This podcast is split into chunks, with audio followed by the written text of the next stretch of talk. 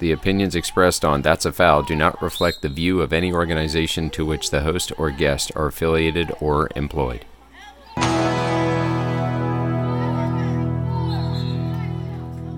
Welcome to That's a Foul. In today's show, we have a second episode with Tyler Bradshaw, author and creator of SeeYaBub.com. This specific story was clipped out of our larger conversation last week and is being produced as a standalone episode. If you did not listen to episode 6 and want some background on Ty, go ahead and check that one out first. I want to tell you up front this is not going to be an easy show to listen to. It's going to challenge you to evaluate what you know about mental health and how you treat people who are having some problems. Uh, it was easy talking to my friend, but the subjects we're going to cover certainly hit me uh, really heavy on my heart. Tyler's father, Scott, passed away on July 24th, 2013. And uh, since then, Tyler has been a tireless advocate for spreading the good word on who his father is, what their relationship means to him, and how to help others deal with loss. With all things, it's good to talk about how you're feeling, share some laughs and tears with the ones closest to you, and uh, live that human experience. If you have some time, go to seeyabub.com. That's S E E Y A B U B.com and read one of Tyler's posts about his dad. His ability to capture the most minute memories will envelop you. I want to give a huge thank you and shout out to our USA Water Polo Women's National Team coach, Adam Krikorian, for continuing to remind us all to talk about mental health. Although I've never met him, plenty of folks I admire have told me he's a stand up guy. If you need help or know of someone who does, please call the National Suicide Prevention Lifeline at 1 800 273 8255.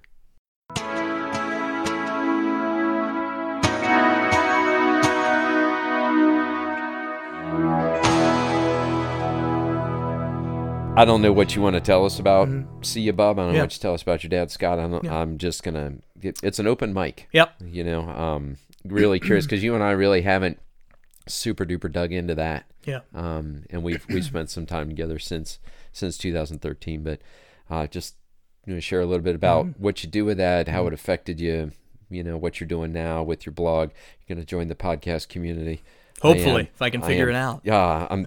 Trust me, I've got I've got hours into it. I could Good. probably teach it to you in a Good. matter of minutes, but um, it's not that hard. You just turn on the mic and press play, but or record, I guess.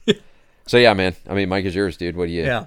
What do you got to share? So, um, grew up as, as an only child, as I mentioned, and my um, had two loving parents, uh, and, and really kind of an, an ideal childhood, right? We, in my mind, an ideal childhood is you've you've got enough to get by, but not enough where you you take it for granted. Um, and, and I think that was our life. You know, my parents always worked very hard. My mom, Becky, um, great mom, great provider. Like she she always worked, but she always knew like I'm I'm gonna work a couple days a week so I can take care of my son. And my dad, Scott. Um, so th- the way I kind of describe my dad to people who didn't know him is like we had a similar personality, but the the manifestation of our talents just completely opposed. Um, my dad was a very skilled craftsman. So he he was a carpenter. Um, he was a maintenance technician at a steel plant. Was kind of his his uh, career. Fixed big machines that cut you know steel down into into size and things like that.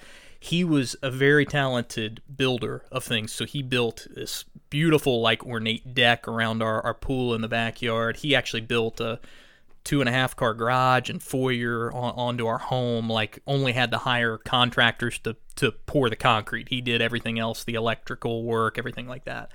I have no ability to to do anything related to home repair or big issues come up. Like I'm the guy who's got to shell out all kinds of money to get somebody else to fix it. Um, my dad was a super talented athlete. Like he was the guy who, uh, up until the last week of his life, played. He was playing softball in the in the church league, and he could still outrun the the 16 and 17 year old high school kids on the team. Um, but he he just he was always a very good athlete. I inherited none of that and had to be an extreme disappointment uh, in in the in the field. He we always though came together like our sense of humor. We we had the same kind of sense of humor, and I I think that I inherited that mostly from my dad. My my mom can be funny too, but I mean my dad was just he was the jokester. Um, some of the stories I tell early on in the blog, probably my favorite is uh, my, my dad would would be watching TV and we'd all be in the family room, right? And a Victoria's Secret commercial would, would come on the, the TV, okay? And my dad would go into character and he would sit there just eyes as big as frisbees, right? just staring at this commercial. And my mom would catch on and kind of look at him. And then, right as it got up to the tail end of the, the commercial, he'd just go, Man, she is ugly. Like, and it was, I mean, it was just timing at its best. He, he was so good at that. The other story that's probably my favorite about my dad um, always grew up going to church and my dad was uh, he would often be an usher at church. You know he'd go up to the front pastor would call on somebody to pray and then they'd walk and, and pass the plates. So my dad as part of his like comedic kind of repertoire he, he, acquires a set of these billy bob teeth. Have you seen these Yeah, things? yeah, Okay. sure. so unbeknownst to my mom who I'm, I'm thankfully i'm not in church this day. It's just my mom and my dad. My dad takes these things to church he gets called to be an usher. He goes up to the front and as he's walking up he pops these teeth in. So he's facing the front the pastor's facing the the the sanctuary. Pastor looks up sees my dad and just loses it. I mean he's he's in tears he's getting ready to you know. And everybody else is sitting out there like what's what's he laughing at? The the pastor then has my dad pray so my dad does it in this character that he's developed and then turns around and he's got these teeth like pointing out of every direction of his mouth. And everybody in the church except for my mom is just hysterical. And I'm like to be a fly on the wall in that car on the ride home and to know like what my mom likely said to him about bringing these teeth to church uh, it, it's she she related the story to me afterwards and I was like this this could be it like this you know this and and she's justified like I I get it they may never sit together at church again that's fine. um, so my dad was always just a he was a funny guy. He Sure. he was the guy who could always bring a smile to people's faces. You'd go to family events, kids just gravitate towards him because he's he's a kid himself. Um, but the one thing that my dad struggled with under the surface was depression, and I didn't know about it until I was in high school. Uh, it was junior year in high school. I come home one day and immediately, you know, I know that something's not right because I, I pull around the corner. There's a couple cars in the driveway, that sort of thing. And they sit me down, and it's my mom, my grandpa, and my dad's boss. So odd conglomeration of folks. Um, and they said, Tyler, we, we don't really know how to tell you this, um, but your dad is depressed. Um, and he suffers from clinical depression, and we don't know where he is. And in my mind, it's like two things. It's like number one, it's like a Thursday afternoon. The guy's a workaholic. He works 60, 70 hours a week in a steel plant. Like, has anybody checked at work? Because he's probably there. And number two, like, my dad's not depressed. Like, this is the guy who, if you have those people in your life who are like so happy all the time that their happiness is actually kind of a bit, bit annoying to you, right? Like, that, that was my dad. Um, and they said, Tyler, you're not quite understanding what depression is because you can have the best home life, the best work life, the most money, the best circumstances, and, and depression can can affect you. And they said, you know, your dad struggled with this pretty much his entire adult life, but we've kept it from you because he's managed it well, um, and he's not had a, a serious serious moment like this since actually before you were born. But his way of dealing with his depression is that he just he just takes off. We don't know where he goes, and um, I, I just didn't buy it. But then, you know, Thursday night he doesn't come home. Friday night he doesn't come home, and then Saturday finally he he ends up. Um, I mean, just talk about strange circumstances. But he was at a rest stop in Indiana in his truck, and a police officer located him and, and brought him home. Um, I didn't deal well with it. Biggest regret of my entire life is the way I I uh, reacted to my dad that night because I, I came home and my dad always called me Bub. Uh, that was his his nickname for me, and that's where the, the name of the blog comes from. I, I think it was partially because he wanted to name me Kurt, which I, I am not really a Kurt. My mom wanted to name me Tyler. Um, she had to go through nine months of carrying me in labor, so she gets to choose the name, right? So I think he called me Bub as like a, a silent protest type of thing. but um, he looked up at me, and I, I stood across the room, and I'm you know a 17 year old know it all, and I, I basically pointed at him and I said, um, "So help me God," I said, "If you ever run out on this family, on me, mom, ever again, I'll never speak to you." as long as you live. And uh, he takes that sure. as any dad would. It's it's right. It's a disappointment. Um, and he tried to give me a hug, and I turned around, stormed up the stairs, and refused to. And like I said, if if there's a moment where you're sitting in the the replay room and you could just kind of rewind the tape and edit it out, that's that's the moment. Um, but eventually things got back to normal and you know my dad and i started to, to joke again and he got better because he started taking his medications regularly and um, he managed it pretty well for the next couple years and then um, my reaction to my dad's depression changed over time as well um, partially because you just start to reframe the the perspective. And I started to think, here's my dad who is a guy who can fix anything, a guy who everybody likes, like all this stuff. And if a guy like my dad can't get a handle on depression, this has got to be bigger, more complicated, and more difficult than anybody gives it credit for. And then part of it stemmed from um, me suffering from from mental illness as well. So I don't I don't suffer from depression. I, I struggle with uh, with clinical anxiety, and it all stems from a, a pretty traumatic hospital stay I had back in 2011. Um, long story short, sicker than I had ever felt. End up going to the emergency room. Just to give you some context, they checked me into the emergency room, and my blood pressure, which typically runs a little bit high anyway, my blood pressure is 80 over 33 when they check me in. And that sets off all kinds of bells sure. and whistles in a hospital. Every doctor comes in and starts asking you have you been out of the country? Have you right. you know have you touched a goat? Like all, all this weird stuff that that you know you're not expecting.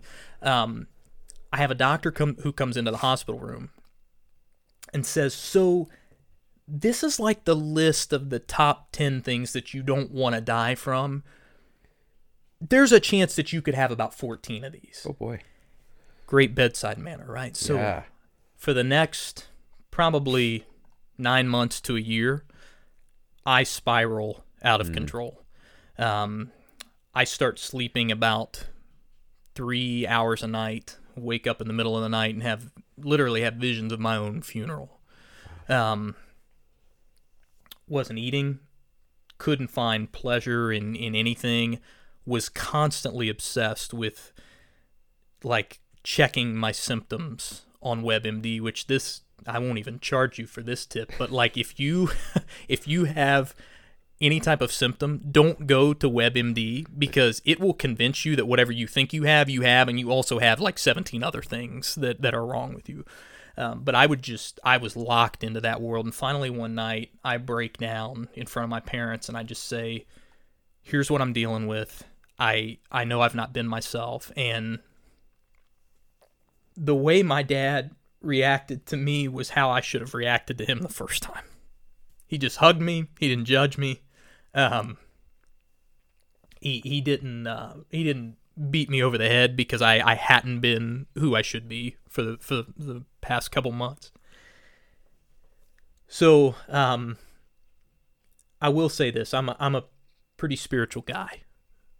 And one of one of my pastors the the phrase he's always used which has always resonated with me is um, when he prays he says you know god speak clearly to me because you know who you're dealing with right? I'm not the guy who's going to get the subtle sign in in the trees or whatever it is and and be able to change my life because of that. Like i'm the kind of person for better or for worse who you're gonna have to beat me down a little bit to teach me something. And i think in a way even though i i don't i, I wish i never had to go through that experience i think that god was teaching me how to have sympathy for my father Mhm. by putting me through that um and I'm glad that to an extent I went through it because I was going to need it. So you flash forward to, to 2013 in, in July, um, get a call from my mom pretty early in the morning. I was in grad school kind of last year coming up and, and I was working full time and um, had decided to stay home that day because I was going to be working on a, a paper. And get a call from my mom and she says tyler your dad's having a bad day. And that's kind of our code word for his depression has spiked again and things are not good. And um, she says i've tried everything i can. I she said it's been going on for about a week. I, I haven't wanted to, to burden you with this but i'm at a point where i just i need some help. And she said would you be willing to come talk to your dad? And i said absolutely. I'll, I'll be there in a few minutes. Um, so the one piece that is is kind of essential to the story is um, I'm proud to say like at the age of 20 I was probably 23 24 um, you know I'm I'm independent I'm a grown man I bought my own home um, right around the corner from my parents. So our, our backyard's literally shared so I could walk like because it's like I'm I'm independent I'm a grown man but I probably still need to borrow your lawnmower. Um, so so getting to my parents' house was really easy. I just walked out the front door, turned around the corner, and then my side yard butt up to their side yard. Uh, it was a side yard where my dad and I had played catch for you know years because we had, we had lived in that neighborhood since I was six. Go into the house, walk downstairs, and I I look and immediately know that this is probably as bad as it's ever been with my dad. He is like completely detached, kind of staring a hole into the carpet, a little bit not attuned to what's going on around him. The blinds are shut, dark, things like that. And eventually he looks up and he says, you know, hey, Bub. And I said, hey, Dad. And I, uh, I sit down and, and just try to talk with him. So juxtapose that to that, that first moment of finding out, you know, my dad suffered. And I'm trying to talk him through all the things that could be contributing to this, knowing that he's likely not going to be able to point the finger at one thing and say this is why I'm feeling the way I am because that's that's the reality with any mental illness. If you could snap your fingers and say this is what's causing it, you would remove that catalyst Right. and you'd be fine. Right. So we talked about work, we talked about family life, we talked about everything that was was going on and and you know, he he tried to point to a couple things, but there there was a a burden of guilt that I saw in my dad that day that he really felt ashamed because every time he mentioned something that that could be the reason that was causing it so yeah but but I should be able to deal with that. Mm. I should be able to deal with that. And and I shared with my dad I said you know dad I when I went through my spell with like anxiety I I kind of had that same mentality but I couldn't have dealt with any of those things because I needed to be in my right mind to deal with them and, and I wasn't and we tried to talk through some solutions, right? He was going to go to the doctor later that day, and I offered to go with him, and he said, um, you know, that, that he would he would be okay. And then um, he, I tried to talk him into going to see a therapist. I see a therapist regularly, uh, even when I'm feeling great, just for maintenance, right? And it's been one of the best relationships of, of my entire life. And my dad was just like that was the one thing he couldn't bring himself to do. Um, I mean, you you and I both know that there's a stigma that should not exist around getting professional help from mental health counselors. I think it runs particularly high in men because we should be able to deal with this. The same thing my dad said to me on that day, and and he wouldn't go. So I got up and I, I walked across the room and I just hugged my dad and I told him I loved him and, and he told me he loved me and um and I walked out of the house and went home and went back to the paper. My mom went off to work um because she had been off for, for quite some time and trying to trying to help my dad About an hour later, I got a phone call from a number I didn't recognize, and it was my mom's boss, Tom. And uh, he said, you know, he asked me where I was, what I was doing, and he said, Tyler, well, I, I need you to get home. I need you to get home as quickly as you can, uh, and I, I, I, need to talk to you. I'll, I'll be waiting for you there. So this time I walk out of the house and I look across the yard, and I immediately know things are not good. Um, there are a couple police cruisers, EMTs kind of scurrying around the, the front yard. And I walk pretty slowly towards the house. Um, I look back on that moment and I, I wonder why I didn't like run towards the house, but honestly, I think in my mind, I knew what waited for me over there. And I knew that this is this is the last time I walk across this yard in kind of a a, a world that's not shattered. Right. Right. Um, and I get to the front door, and Tom's standing there, and he just he grabs me by the shoulder, and he just shakes me really hard, and he said, "Tyler, I, I need you to be strong with what I'm about to tell you." Um, he said, "There's been an accident involving your dad. The paramedics are, are working, and they're trying to to save his life, but we just don't know." Um. So I turn and I, I kind of start pacing, and you know, in in my mind, Chad, I'm I'm still telling myself things are going to be okay. Like this is going to be ugly. There's going to be lots of things and life is going to change. We're going to have to do therapy, both physical and and mental and emotional. We're going to have to do lots of things to rebound from this, but dad's going to be okay. He's he's been a fixer his entire life and he's come through he's come through every one of these episodes before. So even though this one's bad, he had never attempted before. This is going this is going to be okay. So eventually they, they bring my mom to me and she feels tremendous guilt in, in that moment because she she left my dad and, and I'm trying to remove any of that I can because she was not responsible for any of it, right? Um, and a couple minutes later, uh, my grandpa comes out of the house and, and he's not making eye contact with us. And he walks up and he just grabs my mom, who's his his only daughter, his his first daughter, um, and he grabs me, just hugs us real tight, and he just says he's gone. Um, um, so my, my dad, Scott Bradshaw, was a, a victim of suicide at, at age 50. Um, everything's kind of a, a blur after that, honestly. I mean, you any any hope you're holding on to in those moments, all the all the plans I had set in my head about things are going to be okay in therapy, like it's it's gone. The the bottom has dropped out, right? And you immediately start second guessing while you're grieving, which is never good. Um, and you start saying, "Are there things? Are, are there things I I could have done differently, or you know what what happened in there?"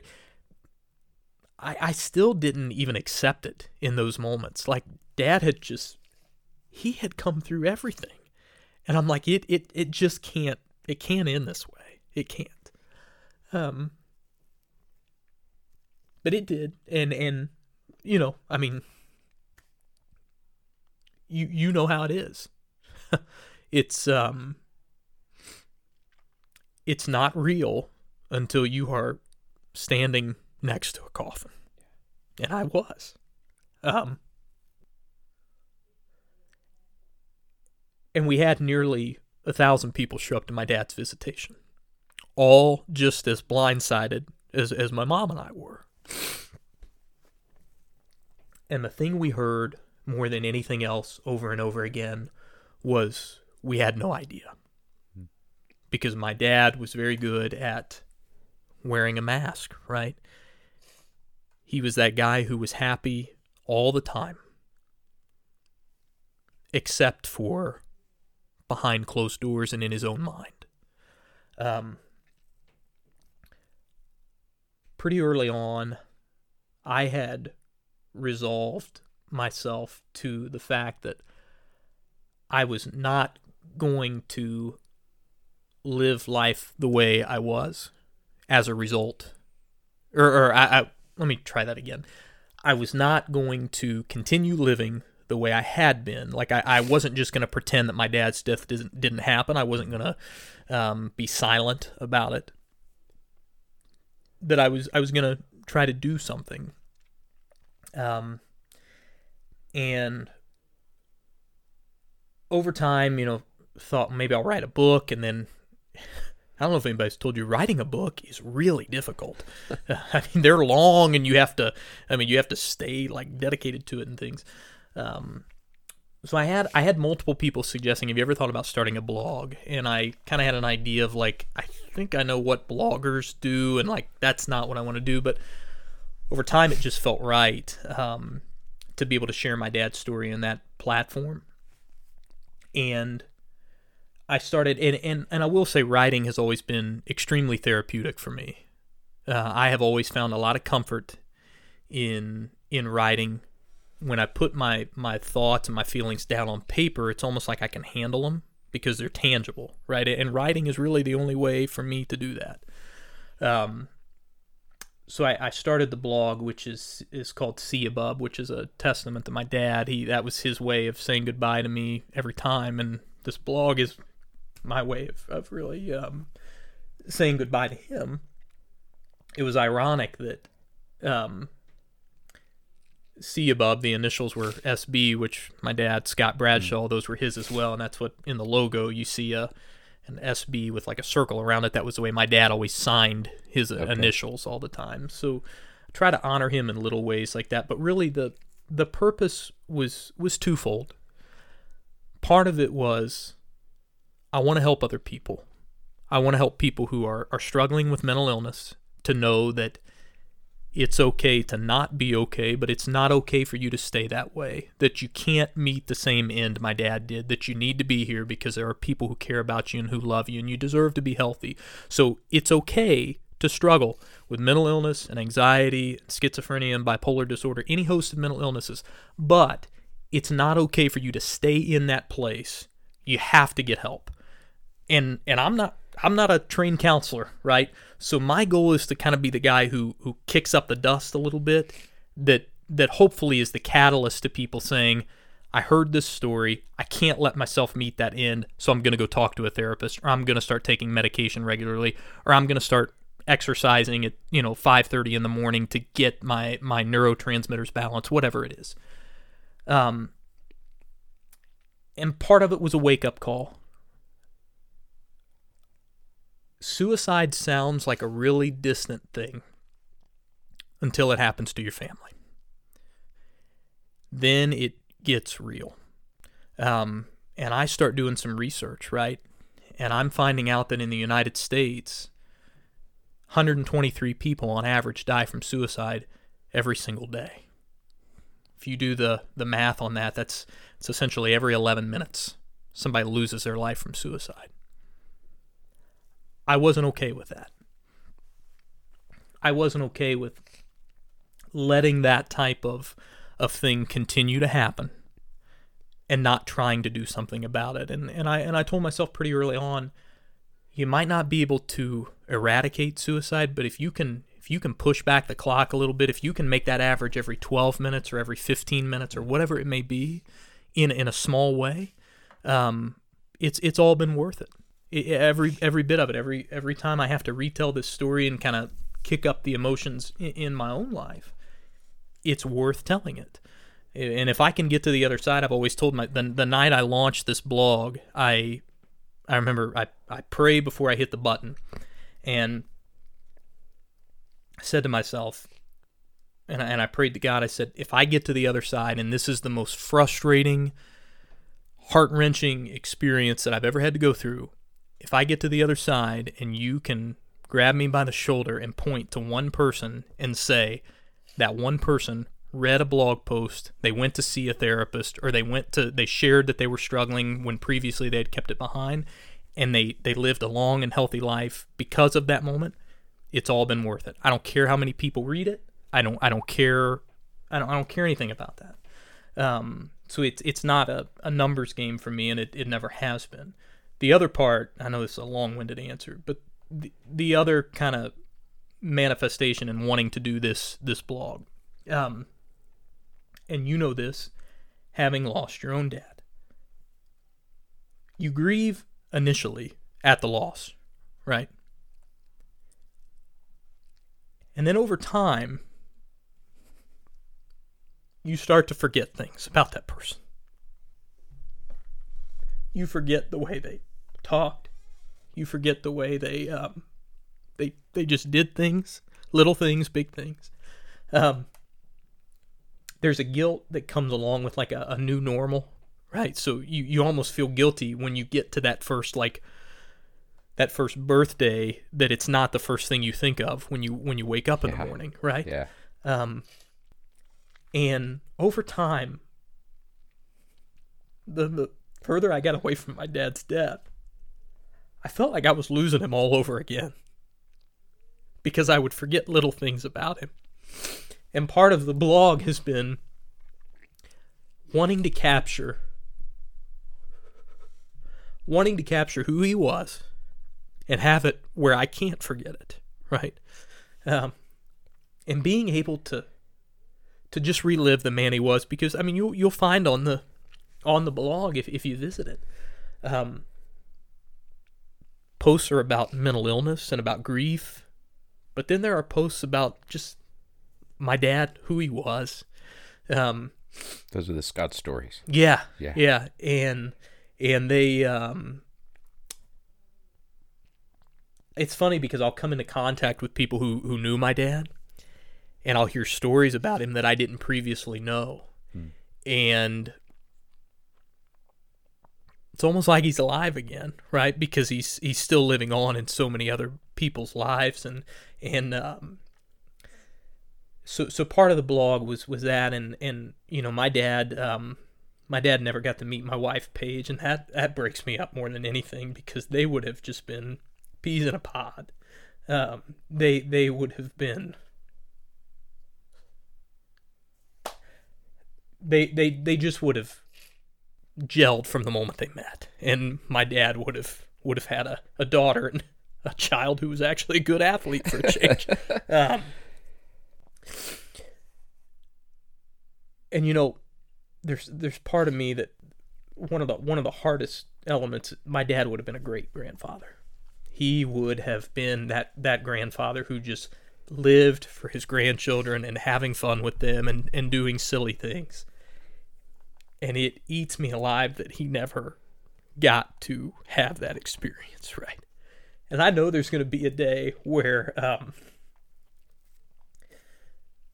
paige and i have children and they're going to say where's your dad? You know what and, and and part of the blog self selfishly is being able to say this is who your grandpa was um, more more than he was not defined by what he struggled with but he was defined by how he lived his life and the blog for me is is the way of of doing that um, it has morphed into talking publicly ab- about my dad. I, I go to um, to schools and, and speak and, and tell my dad's story. Um, there's one school I go into the health classes twice a year, and I for seven bells in a row I tell this story over and over again. Um, and you realize what a problem it is when um, the first time I did it, we're doing this at the ninth grade level, and and in my mind, I'm thinking, ninth grade, this is good developmentally because we're going to be able to cut this off before it happens. I got a young girl who's crying as I'm talking, and I can tell it's it's affecting her. She walks up to me afterwards and she looks at me and she doesn't introduce herself. She doesn't say hello. She just she looks at me and she says, "I was 10 years old the first time I tried to take my own life."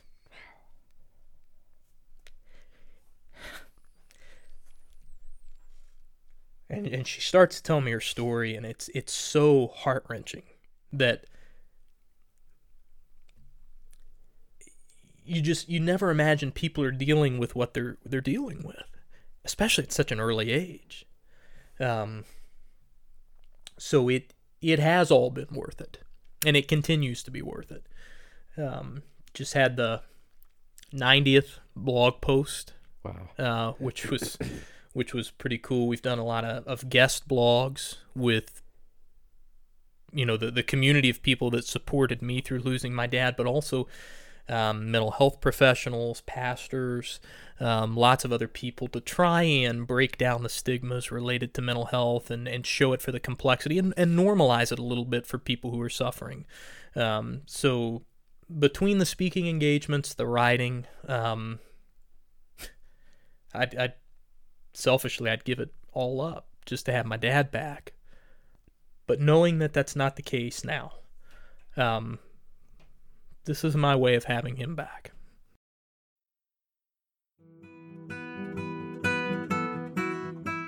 Thank you for listening today. If you heard something that makes you want to come back, we're here just about every week. Follow us on your podcast service and maybe give someone else a heads up about our show. You can find show notes and other information on our website, tafpodcast.com. I'm going to go ahead and throw a link up there to Seeya Bub, which is Tyler's blog about his dad. There's some Scott stories on there about specific memories Tyler has of his father, and some other articles about mental health and spirituality if that helps you on your own journey. You know, you never really know what someone may be struggling with, so don't just be good to the refs. Be good to everyone with whom you cross paths.